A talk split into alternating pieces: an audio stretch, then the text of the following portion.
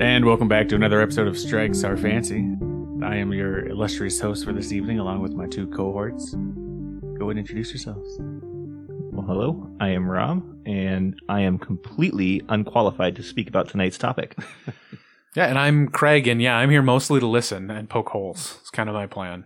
so no change there. Yeah, right. Yeah. yeah, yeah. My, my my standard, but also maybe a little more aggressively than normal. I don't, Uh, I don't, I don't get it. You don't get it. I don't get it. Well, what are we talking about tonight, yeah. Caleb? the topic in question comic books in particular uh, we're trying to narrow that down to the future of comic books is it independent or is it going to stay with the corporate of marvel and dc obviously i'm speaking with two uh, two noobs who really don't know anything about the business So that's, I don't know if it's too much to ask. Can we get like a primer? And like Yeah. like a real quick synopsis of the past, I don't know, what's it, 70, 80 years of comics? Like what what has the industry been so far? well i would say the independent business of comics really hit its stride in the 90s that's when it really started well i say hit its stride it began in the 90s uh, with image comics a bunch of creators fled from marvel and dc to create their own brand called image comics where they owned their material Mhm. and that's where my big argument is going to come in tonight is how are creators supposed to make a living if they can't own their material and again you're giving this big sandbox to these creators, you know, Spider Man, Batman, all these things like people want to play with. They're toys that people want to play with. and if you create something new for them, you don't own it. So, in in uh in our, in our discussion for today, Image still counts as independent. I would count uh, anything that's not the big two, Marvel and DC. Oh, uh, a bit all right. more. Case closed. It's independent. well, before we get started, again, we kind of always do this. Rob, what's your experience with comic books, if any? With comic books, not a whole lot. You know, watching Batman growing up, uh, a lot of Spider Man. Adam uh, West or uh, Michael uh, Keaton? No, the animated series and the movies. Oh, nice. But those aren't comics. Right, right. I just I know the characters. that was it. I probably got I don't know ten comic books growing up, Mhm. and two of those I found in a burned down abandoned house. What what what's the story behind that? Like you just go exploring abandoned places? No, my parents bought a lot that had a burned down house on it, and they were going to build a new house. So as we were like surveying the land, this one closet escaped the burn, and uh, got a copy of Batman versus Spawn. Oh, nice. Yeah, good comic. Did you ever follow up? Did you find like I'm sure it was just like an issue. Yeah. Did you ever was- follow up on like where's issue this? Where's issue? Uh? I wanted to, but there was no way to get comics in my town. I don't. I have no idea where these came from because there was not a comic book Hmm. store for probably twenty miles. Back in the day, grocery stores used to carry them. Uh, not Batman versus Spawn. Yeah, I suppose. Yeah. I don't know. I I only ever saw Archie in the comic book stores. Archie. Yeah, Holy crap. Which uh Archie's actually pretty good, dude. Uh, Uh, they've they've revamped Archie recently. Oh, many within the times. past, within the past few years. Modernized, if you say, uh, not not the Riverdale style CW show that's on right now. Mhm. That's completely ridiculous. But they made like what is it, Archie After Dark, which isn't which isn't what- dark. I, I think it's After Dark. I forget, but it's like this dark take on Archie fighting zombies and shit like that. No, Um, I'm sure it's not called After Dark because that's that seems a little. I Yeah. don't know. Right, I was maybe to say, it do they, is. do they sell those comics with like the they're in the sleeves, with the cover is protected, so you can't ogle them as you're checking out. what what really surprised me was when I found out that uh, you know there are Sonic the Hedgehog comics Yeah. made by Archie Comics Company. Yeah. Just a really bizarre combination of products to have, I think. Yeah. Yeah. I mean, whoever buys the rights buys the rights. Yeah, so, right. You know. And they've had them for a long time. Yeah. I think they're still doing them, aren't they? Yep. They still make them to this day. I'm not sure how well they're selling. I don't know. Maybe with the two movies, they've been doing really well. Yeah, maybe. I know the Power Rangers comics have been really resurging. I I think it's just a very core group of fans that have Yeah. been reading them forever.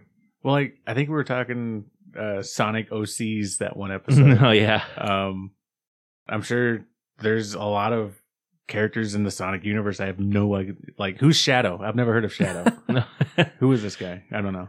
uh, he's he's the dark, edgy hedgehog, and he gets a gun. What? Yeah, in, in one game, weird. and he has he has uh, rocket skates.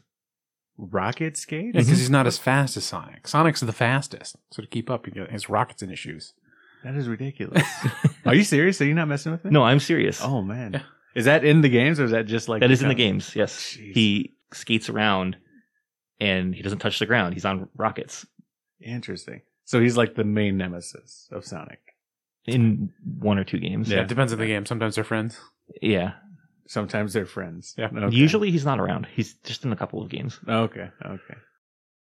So how about you, Craig? Uh, my exposure to comic books has been incredibly limited. Most of them have been gifted to me from you, Caleb. um, I had a I had a buddy who I lived with in Fargo for a bit, who tried to get me into them. He would send me some like pirated PDFs. He'd be like, "Oh, you'll probably you'll love this arc," and I tried. I did. I really tried, but I just I can't get into comics. It's the weirdest thing. It's like I've noticed I have a tendency to like read a page twice. I read all the text and then I go back and look at all the images and it just seems really inefficient to me. I'd rather just read a book and picture it in my own mind, which, and that's definitely a me thing. Yeah. But I, I don't know. I just, I struggle, I struggle reading just little snippets of text, just a little bit of dialogue here and there, and then having to like look at an image and then figure out which, which panel do I have to go to next. Mm-hmm. You know, I, I don't even think about that type of stuff anymore. You know, like where where does this panel go next after this? You know, but obviously somebody who's not, and it's not like a super complicated. No. thing, but like I mean, it is probably a, a detriment to the new folks who are like trying to scan left or right when it is kind of oh you read this in circles. Right. or, or yeah, this page is top to bottom, but this other page is one big panel, and now the next page is left to right. I just, I, I I'm nitpicking, obviously, but I just, I notice that when I read comics, I get annoyed at the inefficiency that it takes me way longer to read a comic, and I get way less story than if I just read a book. And I think that inefficiency uh, is maybe been planned from the beginning. Yeah? You know, it's always been Mhm. like 23 pages long. And they want to keep you coming back. It, it reminds me of those old serials Mhm. from uh, the 40s, like tune in next week, you know, to, to find out what happens. And yeah, then, or like an ongoing TV show. or an ongoing TV show. Mhm. But no, I definitely get it. But comics, I love them. Always, always love them. Speaking of a love for comics, this past week there has been an incredible story arc in Pickles, the newspaper comic. He spent the whole week trying to convince his grandson that a kumquat is his favorite animal. Isn't that a vegetable? Yeah. Oh, I think it's a fruit. Fruit? Is Pickles the one with like the grandparents? Yeah. Okay. and what what's the payoff? Like There, what- there isn't one. there is there's no Uh, payoff. yeah, it just it just ended. I, I- I can't imagine how difficult it must be. Because I, I imagine most comic creators think of that. That's the ultimate success is getting syndicated, like nationwide, to write Three panels a, a day. three panel Three comic day. every day that everyone's going to see. But like, imagine the pressure to try and come up with something every day. I, and I'm sure they co- they go in bursts. You know, you, you got a backlog, but I mean, it's never stopped Jim Davis, ah, and that man. guy has never come up with anything original. Is he still alive? Is he still Uh, writing Garfield? I think. I honestly don't think he writes it. He, I know he doesn't draw it. Mm, I, I don't know. no. Interesting. Pretty sure he's still alive though. Yeah. because even to the, your point with pickles that this idea that it was like a week long arc Mhm. that like that, that these okay for seven days these panels all do tie together and it's it's a longer story it's like does anyone have any say other than the creator over like oh i'm gonna do like a month long series where I each one think so. builds off of each other also you don't know how much your your readers are actually going to like pick up on that and stay stick with it it's just it's such a weird unique format and I I also honestly feel like it was the goal for so many people for so many t- Yeah, for so long. I think the people who, in this day and age, are really reading newspaper comics aren't really doing much else.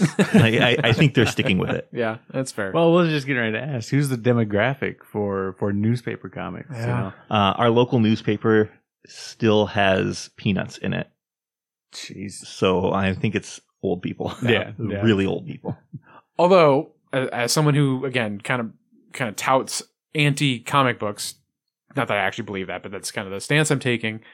In regards to the yeah the three panel comics, I used to for a long time. I kept up with the web comic Penny Mhm. Arcade, you know, Mm. and that was you know same same premise as in the paper, just online instead. Just every you know every Monday, Wednesday, Friday, I would hop online and be like, oh, what's you know what's what is the Penny Arcade comic for today? Mhm.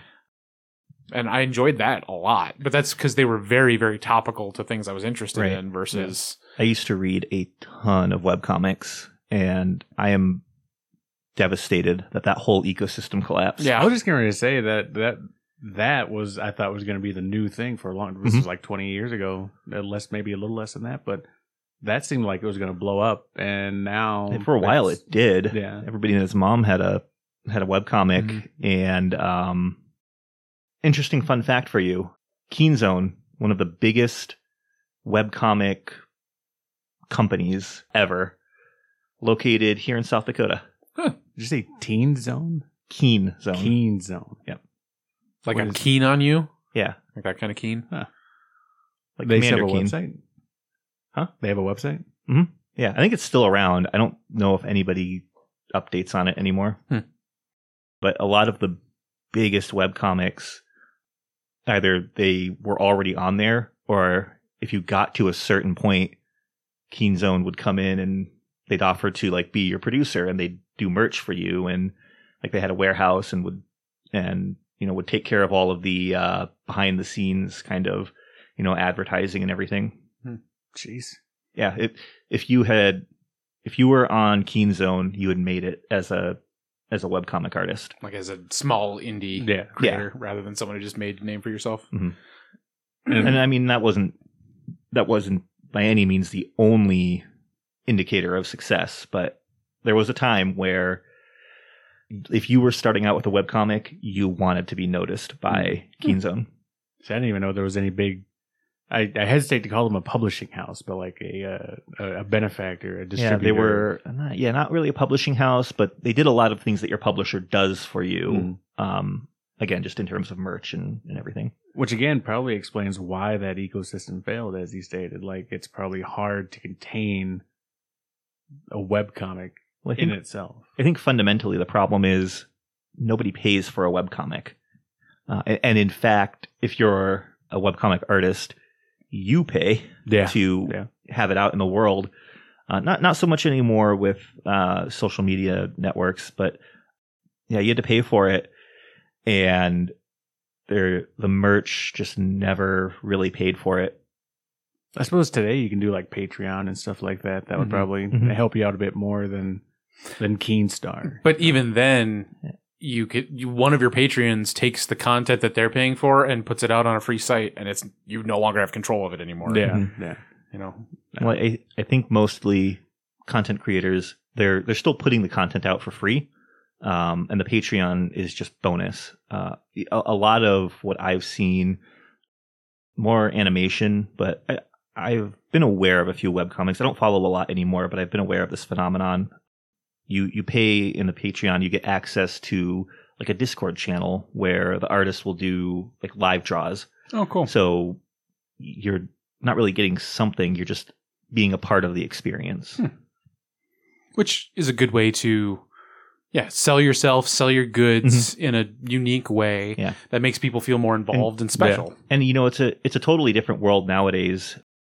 Back then everybody was happy to have things paid for by advertising. Mhm. Now everybody is so exhausted by advertising and especially web advertising that is super invasive. Yep. Well, hold on, and uh, now a word from our sponsors. Have you or someone you know recently insulted the Fae folk? Recently made claims against the supernatural as silly or frivolous? Have strange lights started appearing in the night or mushrooms grown in your yard? If so, call the law office of Moore and Lachlan. We're here to help you get your affairs in order before the consequences of your own hubris catch up to you.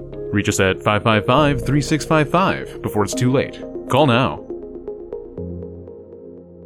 But no, I, I agree with everything you've said. Um, and I, again, I think part of that is uh, maybe even advertising in general has been because like in a, an advertisement in a comic book, you can just Mhm. pass Pass right over around it. pie. Yeah. Yeah. But uh, obviously, if you're swiping through your your web comic, and an ad pops up on your page and it's like, listen to me. hmm You know, that would get annoying very fast. Yeah. Um, So I'm I'm curious though. Do, are you aware, Caleb, of any indie full comic artists or creators that do kind of an online model? They maybe like have a Patreon or they have a subscription base and they release maybe like a page at a time. Uh, not as of this moment. Uh, most of the artists that I keep up with, uh, the professional artists that work for these bigger companies, you know, they do go to these signings and autograph places like the comic conventions, but most of them get their work and their money through the work that they're doing for these Mhm. companies. I think um, oh, what's his name? Mark Crilley, um, and he's more of a um, kind of a manga artist. I think he does something like that. Like he he is kind of a community type person. Okay. So he's I I know he has a YouTube channel that he posts on a lot. I I think there's a Patreon, but I'm not. Again, I'm way out of the scene. I just have some old contacts that keep coming up every once in a while. Yeah. They're still in the memory of that algorithm that they have. yeah, right. I've never really got into the webcomic scene. Mhm. Again, I, I kind of kept up with it. But obviously around 2010, 2012, I stopped hearing anything Mhm. about webcomics. Well, that's I I think of Penny Arcade as kind of the gold standard for a successful nerdy webcomic because they did they had this they, they had their Monday Wednesday Friday releases and then they they pivoted insanely well to merchandise and events. They Mhm. now host the Penny Arcade Expo. right. You know, they do four a year in the US and now I think they do them international as well. So like Yeah. And I, I still keep tabs on the events and kind of what's going on at those, but I don't read the webcomic Yeah, anymore. And, and not to mention, there were a whole host of copycats, um, Yeah. and even some of those got big. Yeah. That just copied the same formula because, damn, they nailed it. Yeah yeah and I mean, they and they've branched into a whole bunch of other stuff. They do like uh, live plays, like of D and D sessions. Oh, nice. they- they've really broken into a bunch of stuff, and then they've got they they've got a Twitch channel that they Yeah. stream multiple times a week as well. Which it's insane for how big of a webcomic Penny Arcade is. When they stream, they stream to like an audience of like fifty people. Hmm. Like nobody clues in for that. It's it's it's absurd to me, like how popular Um, they are, but also like is this is a service people don't want from them. Z Zee Bashew, who does the uh, animated spell book on Yeah. YouTube, he I watched a live stream from him on YouTube recently, hmm and he was commenting that he does that on Twitch a lot, and like five people show up, Really? but he does it on YouTube, and he's got hundreds of people in there. Well, I mean, that's where people know him. Yeah. I imagine. so I just honestly, I don't think streaming is going to be as big of a you know a business going forward. It's it's the hot new th- well, it's not really new anymore, but it's the hot thing right now. Yeah. But I think there's going to be a time where that dies down a little bit. I would, I agree with that. Like, you know, these video game streams and all that stuff. I've tried watching these live streamed uh, video game players play these games. I want the video where they edit it down into like a, a, a There eatable That- chunk. there are people that do that. That Uh, condensed syrupy goodness. yeah. but I mean, there are plenty of people who still do want to watch a live play of a game, Mhm. or especially you know, um, tabletop games are really big right now. But they're not comics. Yeah. Yeah. Well, well. uh, So I was going to tie it back. I'm thinking of Zee Bashew, who makes an animated show. But when you're talking about that, it occurred to me. I think that some of the draw to a comic is you can consume it whenever you want, Mhm. versus tr- something like a live stream. It's like, well, either you tune in when it's happening, or you feel like you missed out. Mm. So I, I feel like it's just a, a fundamentally different experience, and so that the idea that there's this kind of weird intersection Mhm. that people have attempted to do, I feel like those are just fundamentally two different things. Yeah, for sure. it is a little hard, especially for like, oh yeah, I can tune in right now and watch this artist draw my favorite comic book.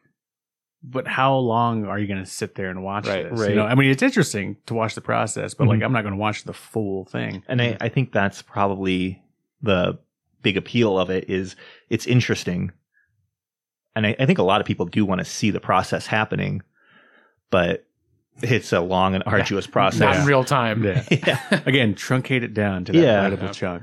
And I would say that like of the people who get shit on in the business, artists is probably one of the big ones, along with the writers. You know, Mhm. the main creative. Oh, yeah, the people who do it. the people who do it, the hard work, they they get shit on most of the Yeah. time. You know. You guys heard of the Falcon, the Winter Soldier? Yeah. Mhm. The guy who created the Winter Soldier, Ed Brubaker, he was paid more for the cameo he had in Captain America: The Winter Soldier than that he did get paid for their usage of his character. Oh wow. And he was pretty pissed about that. Rightfully so, in my opinion. But Yeah. again, again, that's one of the reasons these people, you know, they make their names in these books and then they flee to these to their own ideas at Mhm. these other companies, you know.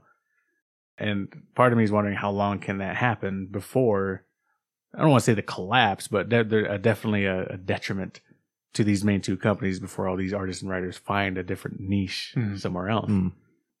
and that's i mean i just feel like with the state of the internet and the tools that are available to creators. I feel like there is i i, I should i should speak a little softer maybe to creators or about creators because I, I i'm underplaying the amount of work that it would be.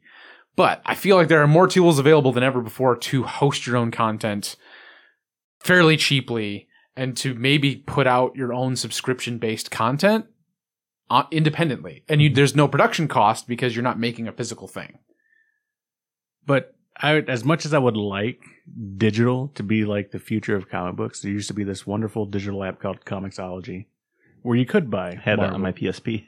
It's a wonderful app, uh, but Amazon kind of gutted it recently and Ah. changed a lot of the formats, and now it's hardly usable as an app. And I don't. I think they're trying to get people to use their Kindle app as opposed to the Mm. Comixology Oh, app sure. after they Yeah. bought it. Yeah, they So just wanted the IPs. yeah. So it's kind of ridiculous, but like that's where I would tell people to go if they ask me, "Hey, where can I buy this?" I don't I don't want to go to the shop. Comixology, you can download it. go there with all the nerds. nerds. Not only uh, the the detriment to the to the creatives, the artists for this thing, not just the writers but the writers. I would say the price point for the comic books are kind of uh, a single issue of Marvel or DC costs three ninety nine. They don't cost a nickel anymore. They don't cost 25 cents or a nickel anymore. And you can't trade That's- in coupons for it. That's actually um, it's not as expensive as I had expected they would be. How how much did you expect? Um, I would I would have thought, you know, by now six seven dollars. It's heading in that direction. Mhm. Uh, but yeah, still right now the, the average is 3.99. well i'm thinking four dollars for what 24 pages ish less Less? like 19 20 because there's 20 advertisements pages? inside Mm, yeah, so what that's 50 cents a page ish, yeah. Yeah. I just I don't know. I don't know. I and I, I I like to do the math sometimes on entertainment in terms Yeah. of what's what's the Yeah. bang for your buck. So fifty cents a page and what how much time do you think you spend on a page usually? Not very long. Um, yeah. I think I think a better question is how much do you spend on a on a book? So, whenever I'm buying comics, I usually just buy independent, like Mhm. the single issues, Mhm. because I think that helps them more. You know, like if I buy a Spider-Man comic, Marvel's getting that money as Yeah. opposed to Zeb Wells or whoever is writing it that Mhm. week. You know, but with the Saga, for instance, uh, Brian K. Vaughan and Fiona Staples, who write and illustrate it uh, respectively, they get most of the profit from that. I mean, Mhm. I, I think Image recoups some of the advertisements they put out, but Sure. like they're getting most of that money. So I don't mind spending two ninety nine. I think his is, and he deliberately lowered his prices to two ninety nine for that, and I thought that was pretty cool. Nice. Um, It sounds like the root issue is what's what's been a problem with artists and creators for for decades is that like people don't want to pay them for their work. They want to say Mhm. like, "Oh, do this for the exposure." yeah, And then oh because you because you wrote a Marvel or a DC comic, you're now your name's going to get recognized yeah. On, more. on that note, I was going to say something you'd mentioned earlier, Caleb. You'd said people start at at Marvel or DC and they do get their name out there, and then they go off to be independent. I think that is probably going to be enough to keep Marvel and DC around because Yeah. you're gonna have these artists that want to make their names. They're gonna, you know, they're gonna do their best to make a good comic, and the big houses they have the characters that people like. Mhm. So there's going to be there's still going to be readership. not not only the readers like i imagine if you're an up and coming artist or writer in comic books, like these are the things you grew up on. Mhm. and so like the idea of getting a chance to work with those characters and, Yeah. and say like to have that issue with your name on it's like, yep, this is my Batman story. Yeah. Mhm, yeah. Like that I can I can see the appeal to that, but also that's worth getting paid a decent amount for. right. And I'm sure the the money they get paid to do that is more than I make in like three or four months, you know. but it's still not very much for what they get paid to do, you know. Mhm. Um, I think the biggest thing that'll come out of this is uh, a, a a bereft of creativity, because again, these people, why should they create something new for these companies if they know they're work for hire and if they know that their ideas are just going to be with the company. They can't do anything with them. Mhm. You know, So you're saying corporate capitalism Yes. is destroying industries. and that's not a that's not a new take. I'm assuming. Rob, are you a communist? Is that what I'm hearing over there? yeah, no comment. Can somebody call the House of Un-American Activities?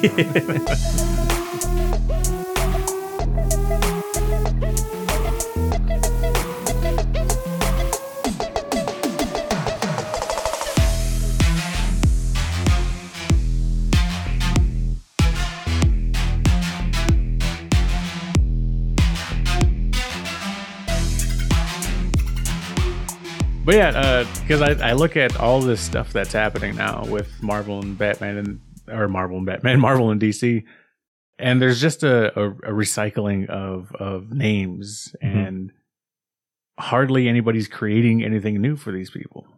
Yeah, that was actually the one thing that I thought about. The big houses when they made their big na- their big characters, they were pretty independent. They were Mhm. owned by the people who were writing the comics, and since they've moved on and become just companies now, there aren't really that many new breakout characters. Um, and the breakout characters there are, take Miles Morales for example, has I, I hate to say the word stolen, but definitely borrowed heavily from Spider Man. You know, they just created a, a semi new character with the same name as one of their Right. one of yeah. their classics. Mhm. So I, I suppose that's my the main crux of my argument. There is just that there's with all these uh, lack of ideas for these big houses, um, and then you look at Image, you look at Dark Horse. You know, I mean, the Hellboy saga from start to finish has been freaking amazing. You look at Saga, you look at Paper Girls, uh, all these all these independent. I say independent. They're obviously part of the bigger of the houses, Mhm. obviously, like Image and Dark Horse. Boom Studios nowadays. But they're definitely allowed to play more with their own ideas. Well, and if you produce content for the lesser houses, who owns that? Who owns that IP?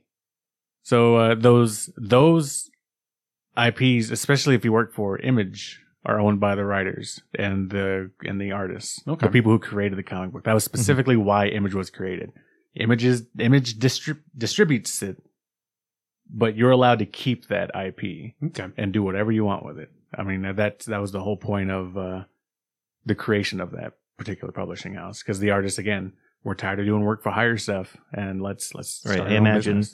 I imagine it's like Disney, where uh, well, the the big companies are like Disney, where you pitch a character, and whether whether DC uses it or not, that character now belongs to DC, and you can't.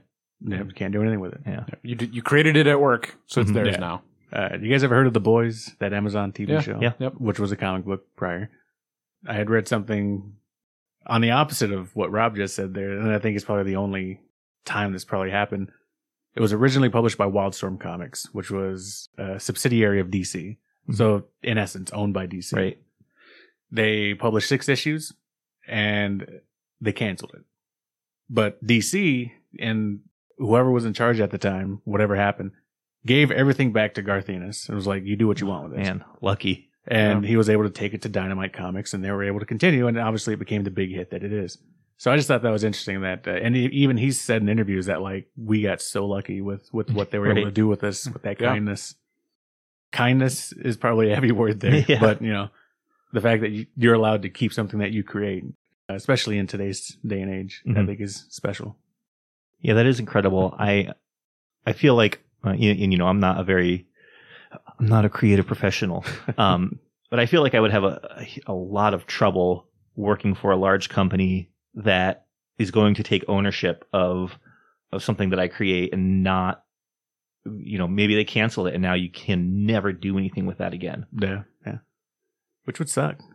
Mhm. Uh, I put all my heart and soul into this, Right. And now, now you still get to keep it. I, I can't imagine having a story you wanted to tell and then it gets canceled Mhm. and you're done. It's Yeah. just in the grinder, Mhm. Yeah. gone forever. Have any of you guys ever wanted to do something creative? Not just comic books, but like in general. Like, is the obviously the podcast is part of our come together for a creative endeavor. But have you guys ever wanted to do something? Oh yeah. Yeah? Hmm Yeah, I've got sketchbooks full of um, cartoon ideas. You gonna do something with them? Nope. what? the ship has sailed, my friend. No. As we're talking about how content online does, it's a missed opportunity. It's like that would have been ideal like 20 years ago, Yeah. like to, to make that content and put it out online. right. Yep. Yeah. But that's assuming the the goal was to like make it your mainstream thing, or like you, you get successful, and the Mhm. goal is to make a living off of it. It's still something you could do for you. I mean, that's why we do this. Like this Yeah. isn't this is the, this podcast isn't going anywhere, but like we still do it. Yeah, but this podcast, well, for me, it takes about an hour and a half every other week. Yeah. And obviously, don't don't do it if you don't love it. But I think there's something to be said about getting this stuff onto a piece of paper. Mhm. You know, Yeah. How's your story coming along? it's on Google Docs. It's constantly being tweaked. oh, okay. Uh, you had mentioned earlier that like all these writers and artists come together for like Marvel and DC and stuff. And they're like, "Hey, I want to play with these characters. Give me these toys. I want to. I want to do something with these." Mhm. I have never had an idea for any of these big mainstream. Really? Like, I have all these ideas in my own head for what I want to do for my stuff, but like, Mhm. I I would have nothing for like a Spider-Man comic book or a or a Batman comic book. Yeah. know? And I just I See, I think having the idea for an interesting set of events is the more important part there. And then you can throw any character in it and, okay, how is Spider Man going to react to, Yeah. to this? what's more important here, Rob, the character or the universe? Universe for the name recognition, and then character for the actual plot. Hey, yeah. yeah. Uh, I, I, I think, again, an interesting character. Yeah. Go anywhere.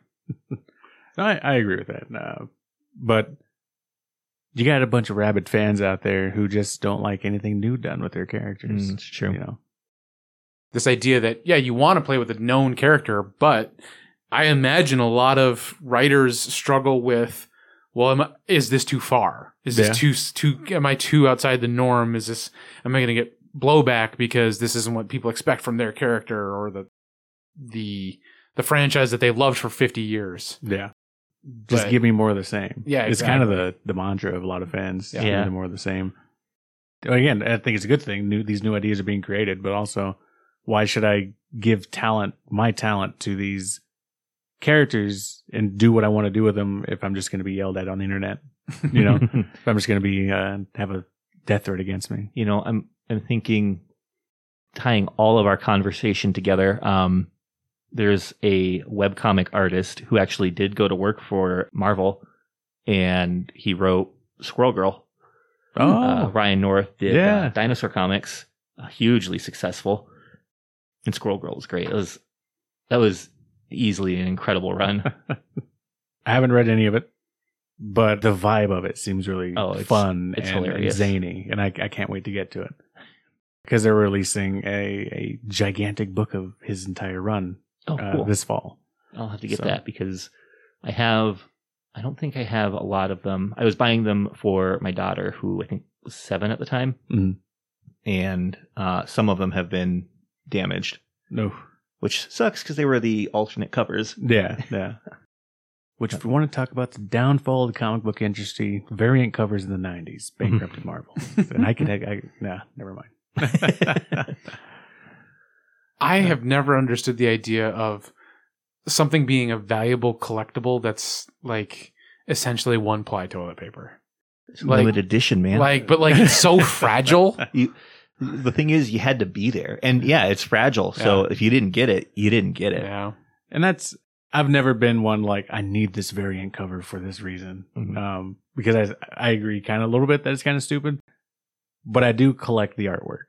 Mhm. I I love the artwork of some of these variant covers. So Yeah. that's what Well, I'm in it for. when when you're buying them as they're coming out, they don't cost anything extra. yeah. yeah. So I suppose.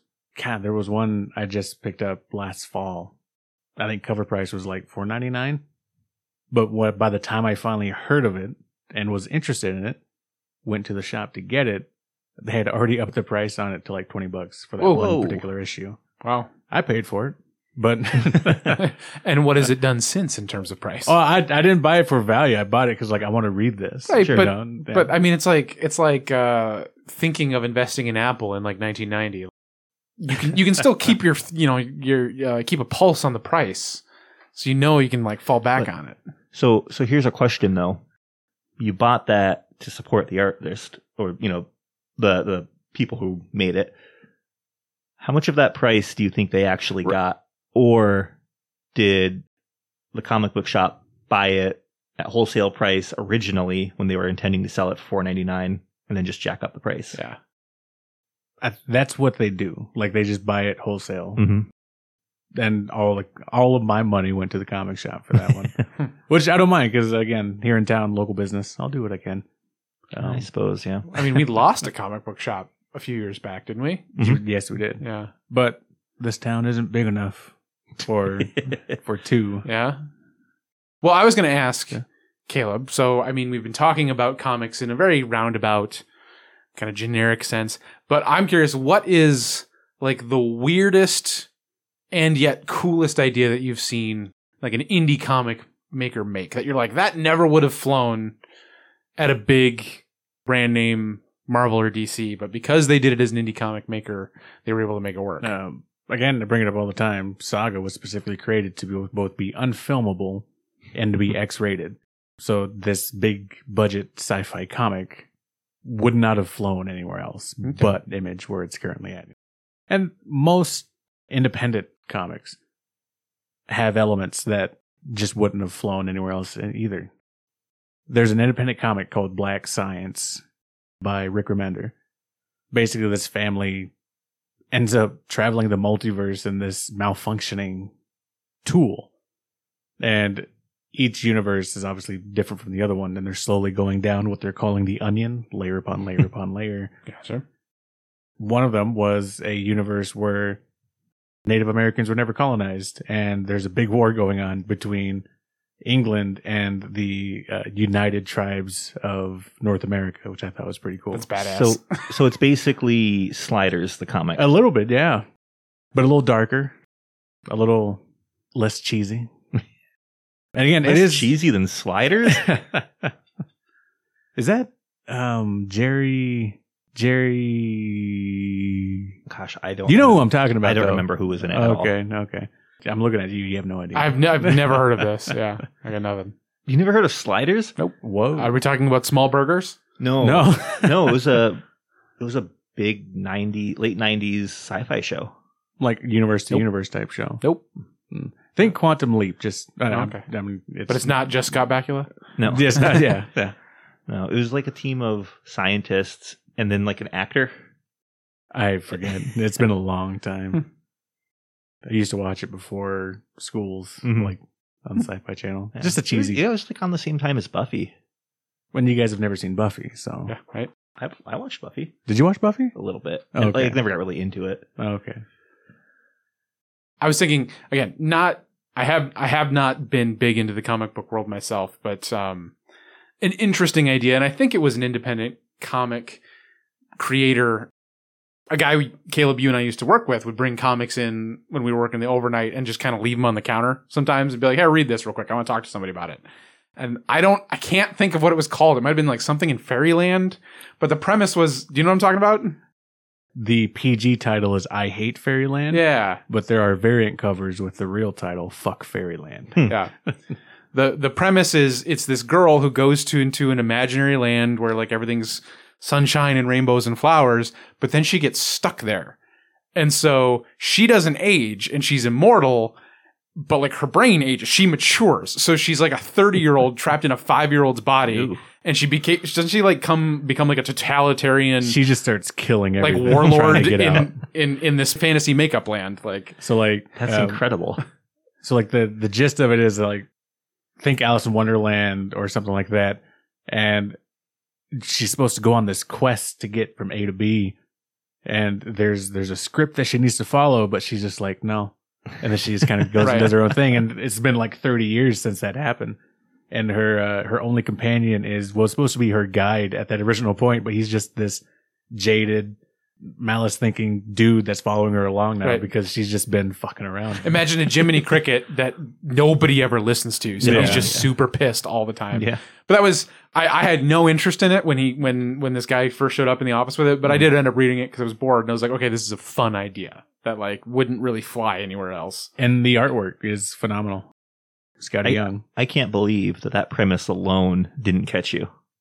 I mean, I didn't looking at the cover. Oh, sure. I didn't know. Like it, it looked like a kid's comic. Hmm. Like because the the the cover art for the first few episodes are very flowery. Yeah, Fairyland. Uh, yeah, they hide the gore and the violence. and there is a lot of gore. yeah. Uh, and that's what sells it, you know. Yeah. uh, and he did recently finish. I think it was 15 issues, uh, maybe 20.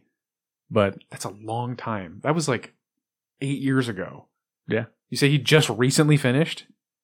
was it eight years? No, it was, It was a long time ago. Six. I stopped working there four years ago, Caleb. I'm, I don't know the math. I mean, like, It, it's yeah, it's close to six Um, at the but very I, least. I say recently, I mean within the last year or two. Okay. So I mean maybe that makes it a little better. yeah, I don't know. It's just Um, it's- and and to me, that's that's a downfall of comics. Like I get that there's a lot of work involved, but they take so long.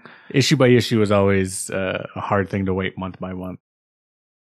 So you you say you hate waiting so long, but it's not like like a novel where you get it, you read it in a couple of weeks, or you know maybe even one week if you Uh-huh. really like it, and then it's going to be six years until the next one comes out. Right. But I'm also not like there there's an efficiency and a frequency thing that I don't like. I don't like getting a very small amount drip fed to me consistently month by month by month. I'd rather get all of it at once. I'd rather binge it Hmm. and enjoy it and then wait a really long time and then not think about it or, you know, retouch it or reread it all right before the next one comes out. I don't have to be constantly thinking about it month to month and building up anticipation and excitement. It's like just give it all to me. Let me enjoy it. Let it stand for itself. And then if I if I do really enjoy it, I'll pick up the next one when it comes out. The the waiting portion of comics, I think, is also a detriment of newbies trying to get into it. Mhm. I gotta wait a month for this, you know. Yep. It's tough. Um, oh, good. Either that or you go to your friendly comic book shop and they have issues one, three, four, and five. yeah, yeah, no, that happens all the time. Mhm. Um, that's why you got to get on those lists. Yep. those pull lists.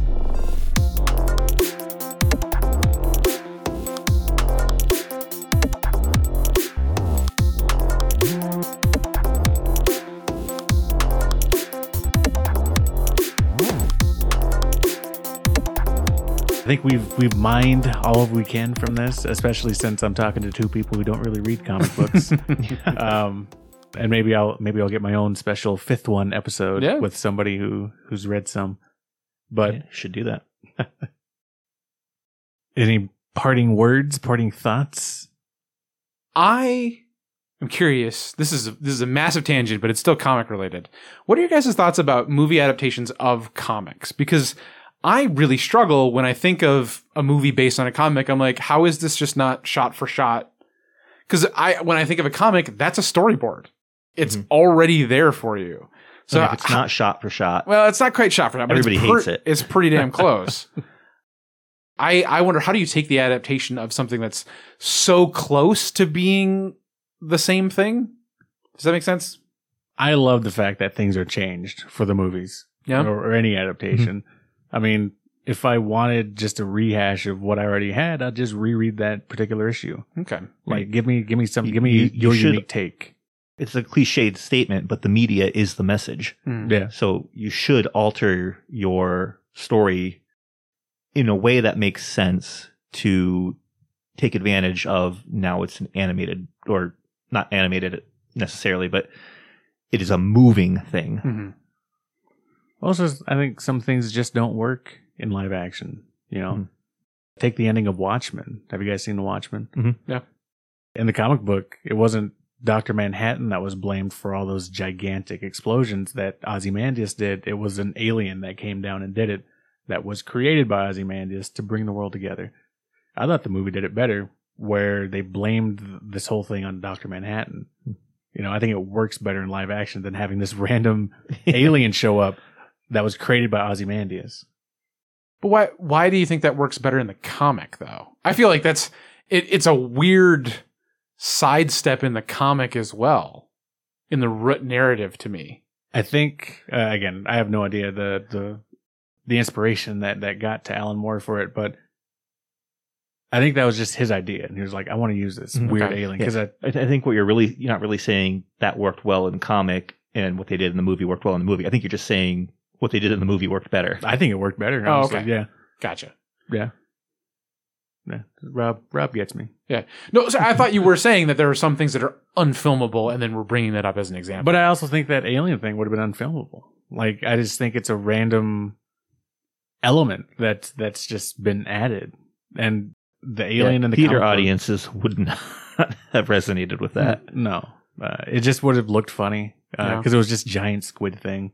Like it just, I think that would have been unfilmable. And to be fair, Watchmen was billed as unfilmable for years before they filmed it. Hmm. So narratively, I think it makes sense that Doctor Manhattan was blamed for it. it's weird to me that you, that that was lauded as unfilmable because I think of Watchmen as one of those movies that is pretty damn close to the storyboard Mhm. that was laid out in the comic. Yeah. Because I watched the movie first and then went back and read the co- the the comic, and I was like, oh, this is almost exactly as it's portrayed in the movie. I got nothing for you. Okay. I got nothing for you there. All, all I can tell you is that Alan Moore hates any adaptation that has to do with his comic books. Right. He did V for Vendetta too, didn't he? He did. Yeah. He, fucking hated it. Yeah. That I can get behind a little bit more because it was the message. What what was changed about the message? Well, in the comics, it's he's like go anarchy, Yeah. like don't listen to Mhm. anyone, and in the movie, it's like go democracy. Yeah. He hated that. Yeah. But that was that was the last little tangent I wanted to Yeah, go yeah. on. Story, yeah, storyboards. Rob. I don't think just the future of comics is is independent. I think the future of all industries is independent. Do you think we're slowly going away from corporate? I I think we're going to have to. I mean, I look at any industry. The bigger a company gets, the worse it's, the worse its product gets. Yeah. I, I I would have to agree with that as well. You know, I mean, I'm a big fan of independent movies, things that aren't released in the main studios. If that's all the the gentlemen have, uh, did I change? Did I change minds about starting comics at least?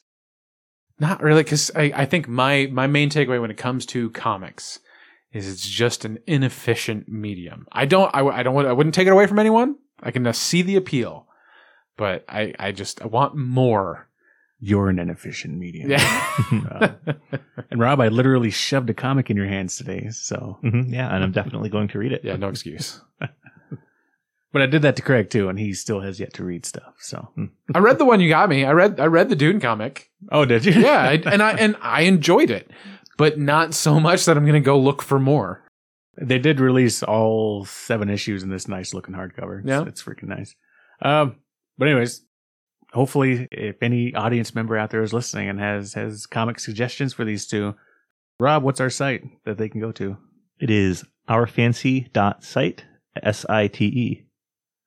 Or you can reach out to us at strikesourfancy at gmail.com. Yep. Also, if you're that one person from Germany, like please email me. Oh, please. Like, because you've been with us since know. the beginning, and I, I cannot believe it. How do we know he's not like a bot or something? I could Probably very, very easily could be, but like, if you're if you hear this, please just send an email saying hi. I would love that. Gunther, please.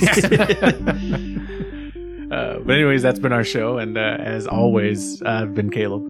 I'm still Rob. And I'm Greg.